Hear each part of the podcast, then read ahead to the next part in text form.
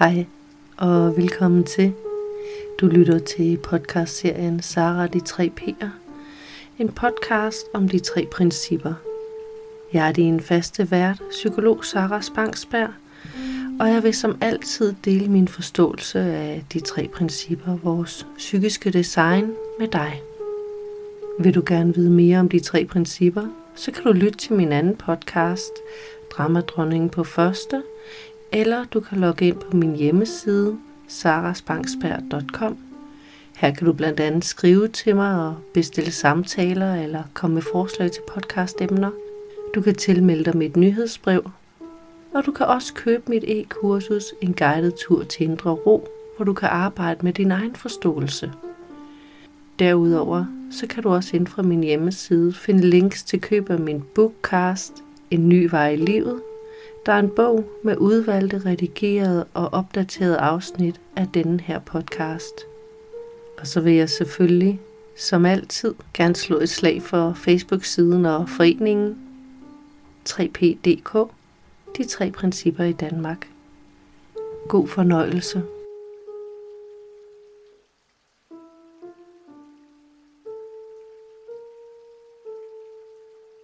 Hej. I dag vil jeg gerne øh, tale om traumer. Jeg har holdt mig selv lidt tilbage i forhold til at lave det her afsnit, da det har været, vel, da, da jeg har været en lille smule bekymret for at blive misforstået, eller for at folk vil kunne føle sig trådt over tæerne, eller anklaget. Været lidt bekymret for, hvilke reaktioner det kunne afstedkomme. Eller det vil sige, jeg oplevede det som om, at det var mig, der var bekymret, og derfor stoppede mig. Men så opdagede jeg, at det jo bare var mit intellekt, der var i gang med at råbe far på færre.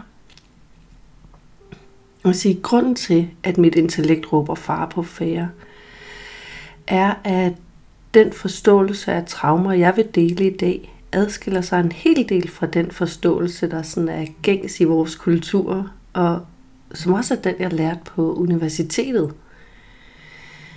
Så man kan sige, den adskiller sig fra forståelsen.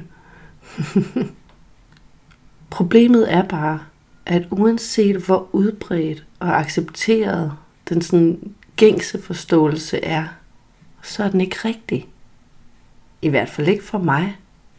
Ikke i forhold til de ting, jeg har set øh, ikke som jeg i dag forstår den sådan menneskelige psyke. Og måske ser du det helt anderledes. Måske kommer det, jeg siger i dag, til at vække genklang i dig, og måske skabe grobund for en meget lettere tilgang. Måske bliver du provokeret. Måske tænker du bare sådan old news og trækker på skuldrene. Jeg ved det ikke. Men uanset hvad, så er jeg nu nået frem til, at det er helt okay. Jeg prøver ikke at overbevise nogen. Jeg peger bare på det, jeg har set, og som giver mening for mig. I håbet om, at det måske vil kunne være en hjælp for nogle andre. Så de kan slippe deres egne traumer, eller forstå andres traumer på en ny måde. En anden grund til, at jeg har holdt mig lidt tilbage, det er, at jeg har været i tvivl, om jeg har nok eksempler og refleksioner til at tale særlig længere om emnet. Ikke fordi jeg ikke mener, at det jeg har set, det er virkelig relevant og vigtigt, men fordi jeg ikke synes, at jeg har så meget personlig erfaring med at være traumatiseret. Og en del af de her podcast, jeg laver, det er jo mine egne historier, mine egne erfaringer. Uden dem vil hvert afsnit være ganske, ganske kort og måske også lidt kedeligt. Men nu laver jeg altså afsnittet, og så må vi jo se, hvordan det går. Og bliver det helt håbløst, så kan jeg jo bare lade være med at udgive det. Mit intellekt har også haft en idé om, at jeg vil være mere berettiget til at udtale mig om traumer, hvis nu jeg havde været meget traumatiseret og så var kommet ud på den anden side, eller hvis jeg stadigvæk var midt i det. Men som jeg stod nu, traumefri med et traumefrit liv, så havde jeg ikke lov. Så var jeg ikke berettiget til at tale om det, fordi hvad vidste jeg? Og så slog det mig pludselig, at min traumefrihed måske er det bedste argument for min pointe. For det er ikke fordi, jeg ikke har oplevet ting, der i mange øjne kunne være traumatiserende. Jeg er bare ikke blevet traumatiseret af det. Og det skal ikke lyde som om, at jeg bare sådan er super imponerende eller overmenneskeagtig. Fordi det har faktisk slet ikke noget med mig at gøre, at jeg er kommet godt igennem de oplevelser, jeg har haft. Jeg har bare været så heldig, at mit intellekt ikke har gjort det til en stor ting. Ikke har holdt fast i det og lavet det fylde. Så altså, efter noget, eller måske en del tøven og bremsen mig selv, så kaster jeg mig ud i det. Nu må vi se, hvor langt det her afsnit bliver, men jeg har da allerede brugt et par minutter på bare indlede.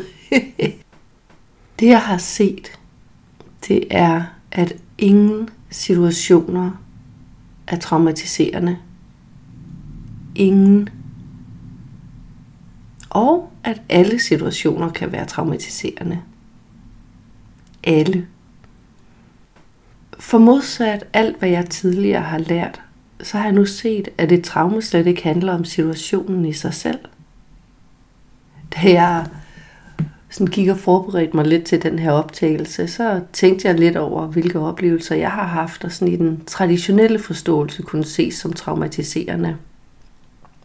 Og det tog mig faktisk lidt tid at komme, komme på nogen, øhm, fordi jeg jo netop ikke har oplevet at være traumatiseret. Men sådan efter lidt søgen rundt i de gamle arkiver op i hovedet, der opdagede jeg til min store overraskelse, at der faktisk var en del. Jeg havde bare glemt dem. Og jeg vil ikke dele dem alle, fordi det er ikke relevant. Men jeg vil gerne dele den her ene for at give et eksempel på en traumatiserende oplevelse, der bare ikke var traumatiserende. Da jeg gik i en 7. og 8. klasse, der havde jeg et øh, kiosk på en klassekammerats store bror.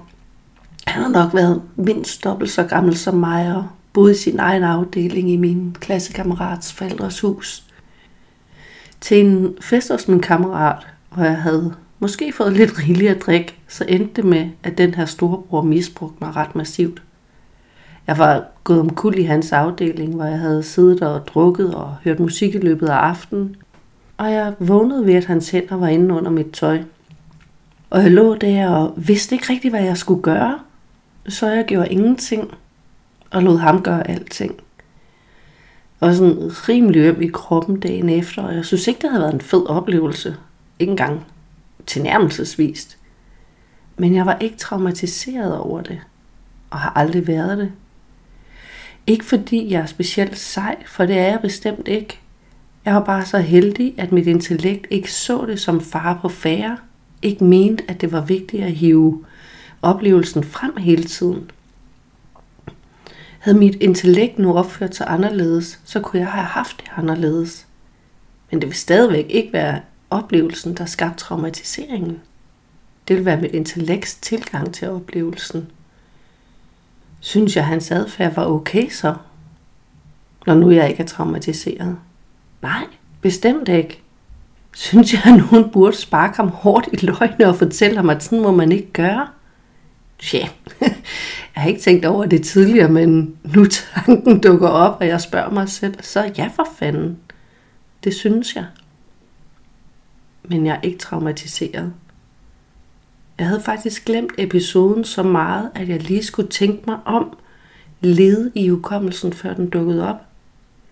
Sammen med den oplevelse, så dukkede der også et par andre, dog mildere sådan MeToo-erindringer op, som også lå helt tilbage i arkivet, fordi de ikke har været fremme i overvis.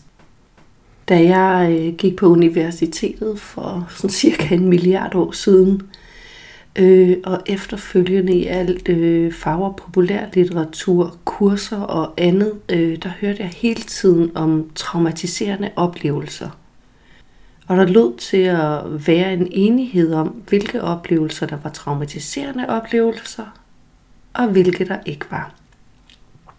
Krig, at miste et barn, overfald, alvorlige ulykker, seksuel misbrug, herunder også min oplevelse, mobning og andet var traumatiserende oplevelser.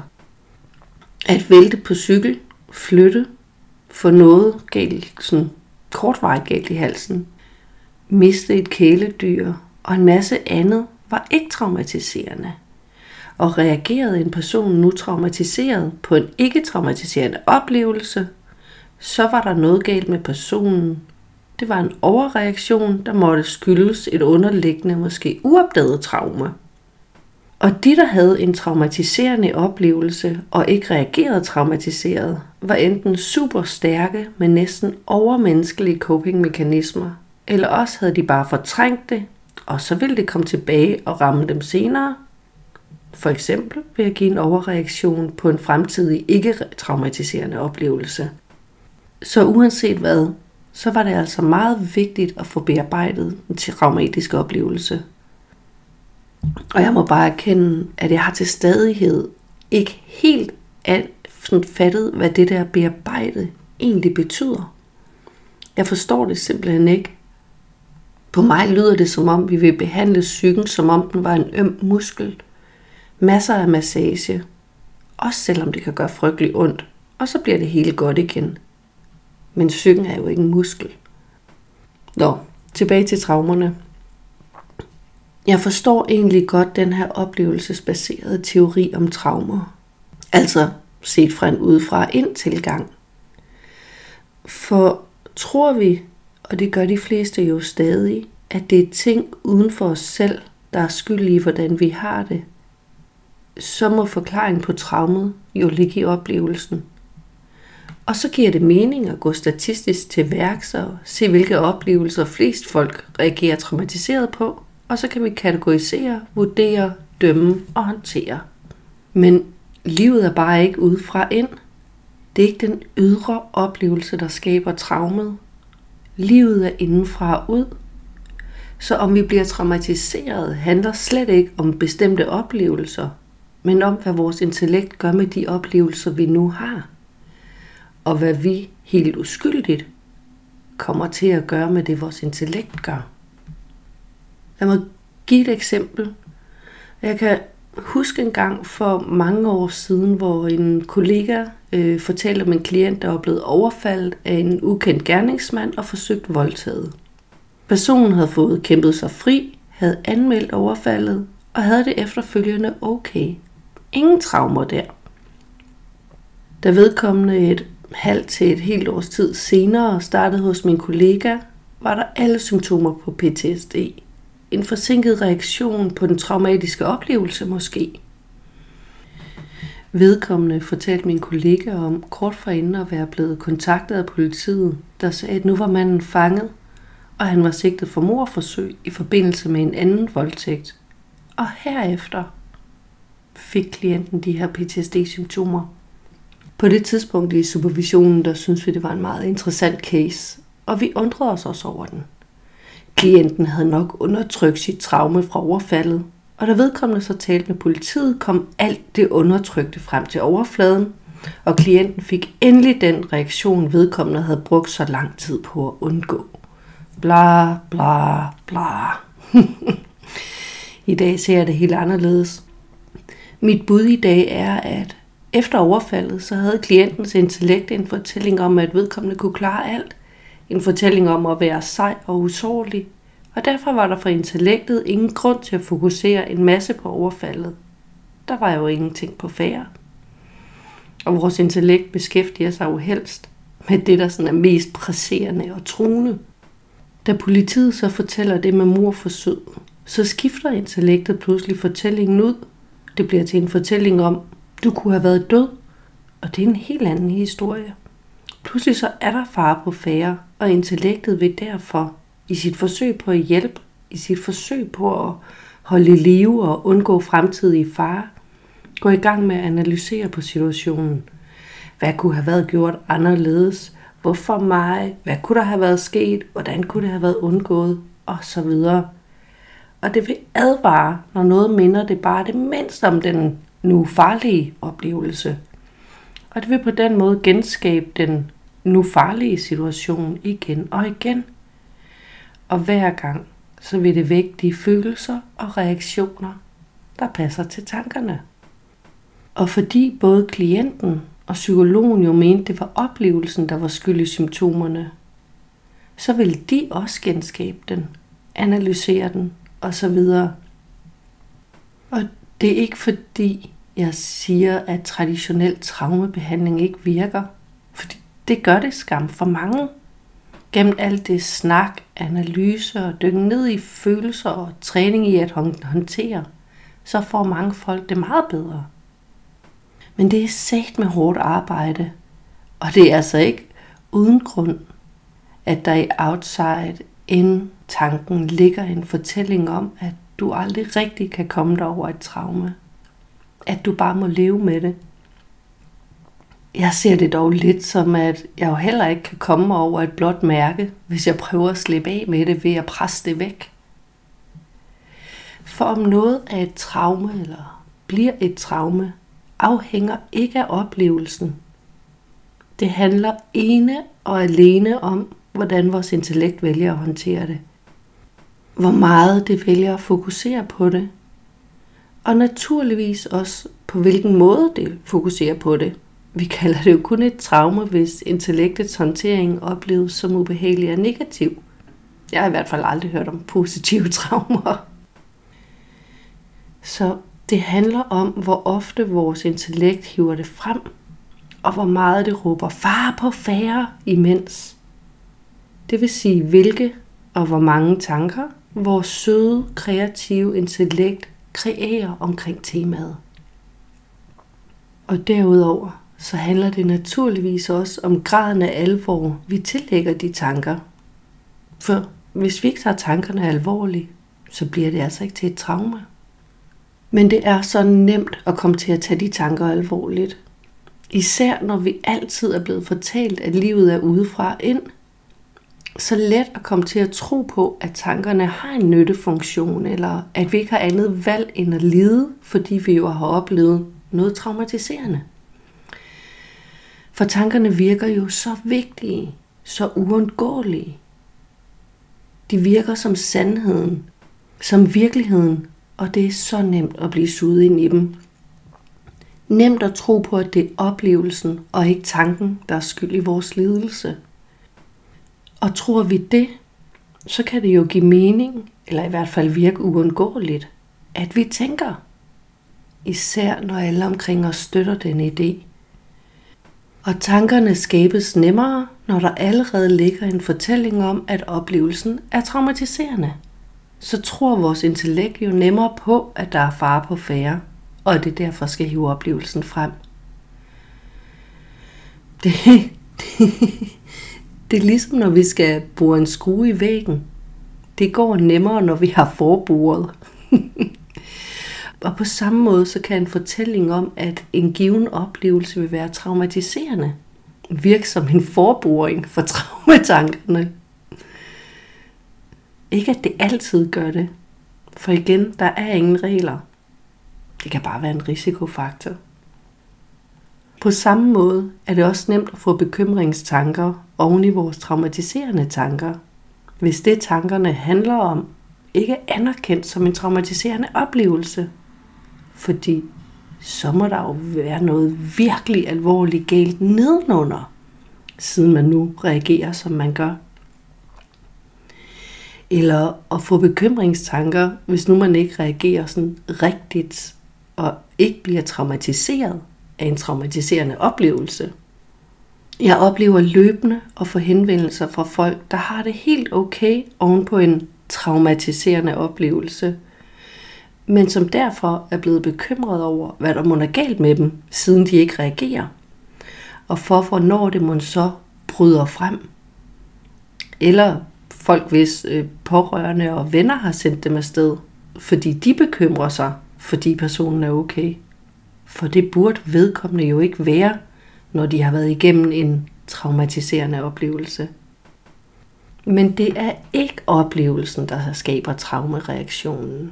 Aldrig. Det er ene og alene og altid tanken. Det er vores intellekt, der skaber de tanker, vi har. Det styrer vi ikke selv. Vi styrer heller ikke, hvad vores intellekt nu udvælger som værende vigtigt nok til hele tiden at hive frem og råbe far på færre. Det er ret tilfældigt. Hvilken data har vi på lageret? Hvilken sindstilstand er vi i, når oplevelsen sker, når vi efterfølgende genkalder den? Og meget, meget mere. Derfor er det også helt absurd at tale om traumatiserende oplevelser. Vi burde tale om traumatiserende tanker. Eller traumatiserende tanketemaer. For en enkelt tanke i sig selv har ingen traumatiserende magt. Men et negativt, gentagende tanketema, som vi tager alvorligt, kan skabe en masse ubehagelige fysiske reaktioner, at det kan opleves som det, vi kalder et traume. Vores intellekt skaber ikke tankerne for at være onde imod eller ond imod os. Det gør det i et misforstået forsøg på at hjælpe for at rydde den oplevede fare af vejen. Men desværre så er det jo bare sådan, at tanker, vi kommer til at tage alvorligt og derfor giver opmærksomhed, har det med at komme oftere.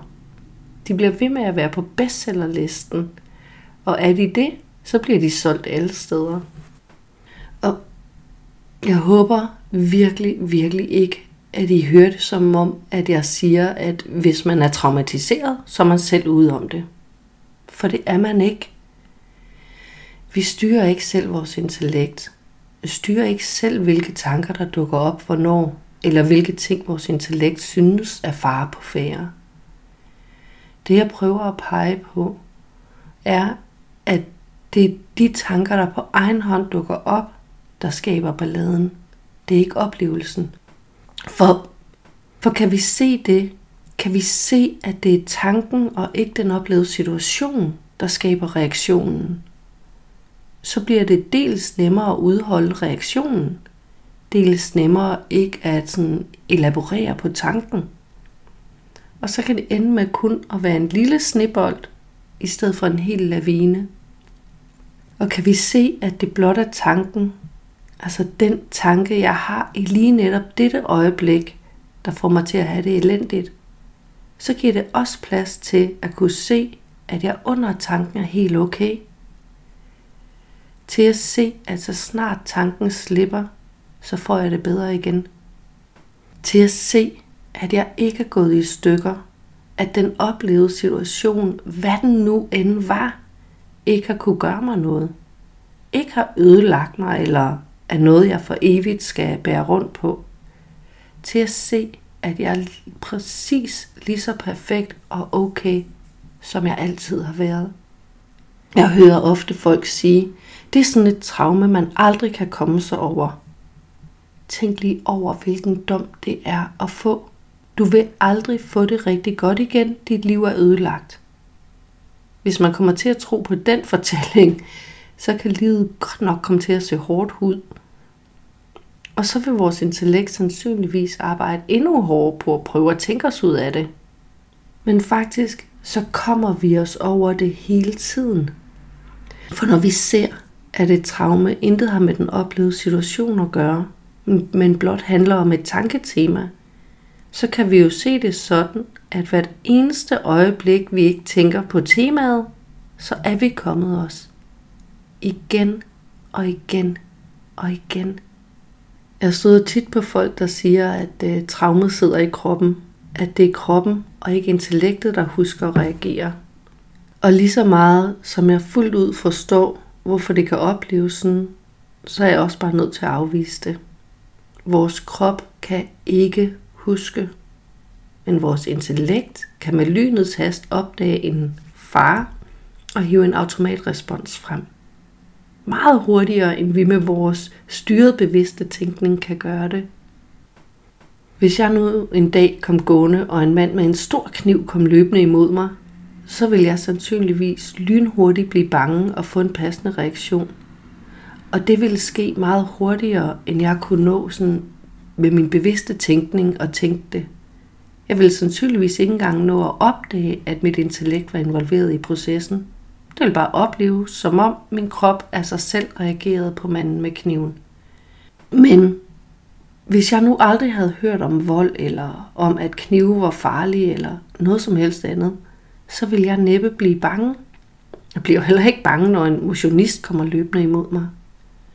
Min reaktion kommer på baggrund af den data, jeg har på lager. Den data, som bliver hævet frem og skaber en tanke, der sætter gang i en respons. Men min tankeresponshastighed er simpelthen hurtigere, end jeg selv kan nå sådan bevidst at opdage det. Så det opleves, som om det er min krop, der reagerer. Som om det er min krop, der husker. Men det er det ikke. På samme måde kan for eksempel en berøring fra en elsket øh, måske pludselig aktivere en tankebaseret trænge sig væk respons hos en person med overgrebsdata. Og det kan opleves som om det er kroppen, der husker episoden og reagerer af sig selv. Men det er det ikke. Det kommer alt sammen fra tanke. Og nogle gange, så vil tanken ikke dukke op, og så vil man ikke trække sig væk. Som jeg var inde på, så styrer vi ikke selv vores tanker. Og når det kan gå så hurtigt, at vi ikke engang opdager det, så styrer vi naturligvis heller ikke vores reaktion på tanken. Men vi kan blive opmærksom på, hvad der foregår. Opmærksom på, at nu reagerer min krop, som den gør, fordi mit intellekt råber vagt i gevær og producerer en bestemt type tanker. Og gør vi det, altså bliver opmærksomme, så bliver det meget nemmere at være med eller udholde reaktionen. Og meget, meget nemmere ikke at komme til at bygge videre på tanken. Jeg plejer at se det sådan, at den første bølge kan vi ikke undgå, men vi har en mulighed for at mindske de efterfølgende. Ene og alene ved at øge vores forståelse af, hvad det egentlig er, der foregår. Hvad det er, der skaber vores ubehagelige tilstand. Så lad mig endnu en gang gentage. Bare for at sikre, at det er helt tydeligt. Vi er ikke selv skyld i vores traumetanker. Og det er den oplevede situation heller ikke. Vi skaber ikke selv tankerne eller de reaktioner, tankerne medfører. Men vi kan blive bedre til at forstå, hvad der skaber vores reaktion. Forstå, at det er tanken, ikke den oplevede situation, der er på spil. Og vi kan med øget forståelse af det se, at vi ikke behøver at gå med de tanker. Vi behøver ikke at tage dem så seriøst. Som det Sydney Banks citat, der er på mit øh, bogmærke, det siger, If your thoughts wander onto a negative and rocky path, don't take them too seriously. Og det handler ikke om, at vi skal gøre en masse for at stoppe med at have de her tanker og måske ubehagelige reaktioner. Det er som det er. Det er ude af vores hænder. Men det er nemmere at leve med og bliver markant mindre, hvis vi ved, hvad det skyldes. Altså, at det skyldes tanken, ikke situationen. Det bliver nemmere, hvis vi ikke tager det så alvorligt. Det betyder ikke, at det dermed bare bliver super skønt og nemt. Tankerne kan stadig dukke op. Stadig være mega ubehagelige. Og vores system vil komme med de ubehagelige reaktioner, der passer til tanken. Men tankerne kan ikke gøre os noget. Og opdager vi det, så bliver det mindre skræmmende. Mindre invaliderende mens jeg sidder her og, og, og taler om det her, så kommer jeg til at tænke på nogle af de mennesker, jeg har mødt. Mennesker, der gang på gang har oplevet overgreb, omsorgssvigt, vold. Mennesker, der hele deres liv har fået at vide, at de er ligegyldige eller uelskelige eller til besvær. Jeg har ofte hørt fra dem selv, fra professionelle omkring dem, fra mine kollegaer, at de naturligvis er traumatiseret, at det er uundgåeligt og at det, når der er så mange traumer, slet ikke kan sammenlignes med situationen hos os andre, der bare har nogle få traumer. Vi kan måske komme os, men når der er så mange, så kan det ikke fikses. Det er bare too bad. Du må lære at leve med dem. Igen, jeg kan godt forstå teorien, men den bygger på en misforståelse. Den bygger på udefra ind – jeg kan anerkender fuldt ud, at den data, vi har på lageret, altså vores erfaringer, kan have en betydning for, om vores intellekt laver traumetanker omkring en oplevelse eller ej. Kan have, ikke at den vil gøre det. Og dermed så er der jo også en sandsynlighed for, at jo flere uhensigtsmæssige data jo større risiko for traumatanker. Og jo flere traumetanke temaer der er, jo oftere vil jeg opleve en af dem.